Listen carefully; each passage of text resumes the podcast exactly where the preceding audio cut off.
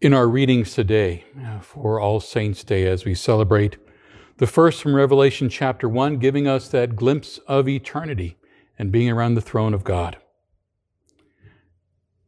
John writes, Then I saw a new heaven and a new earth. For the first heaven and the first earth had passed away, and there was no longer any sea.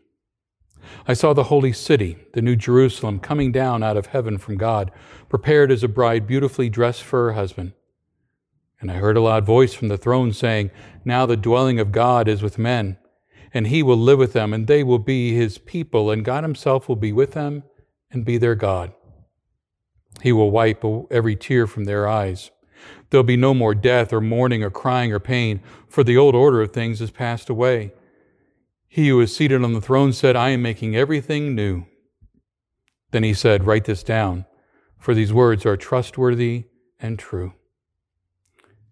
Then the angel showed me the river of the water of life, clear as crystal, flowing from the throne of God and of the Lamb down the middle of the great street of the city. On each side of the river stood the tree of life, bearing twelve crops of fruit, yielding its fruit every month. And the leaves of the tree are for the healing of the nations. No longer will there be any curse.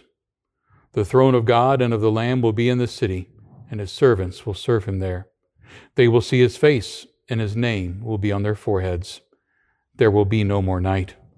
They will not need the light of a lamp or the light of the sun, for the Lord God will give them light, and they will reign forever and ever.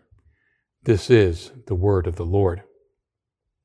The Holy Gospel according to Matthew, the fifth chapter. Glory to you, O Lord. Now, when he saw the crowds, he went up to a mountainside and sat down. His disciples came to him, and he began to teach them, saying, Blessed are the poor in spirit, for theirs is the kingdom of heaven.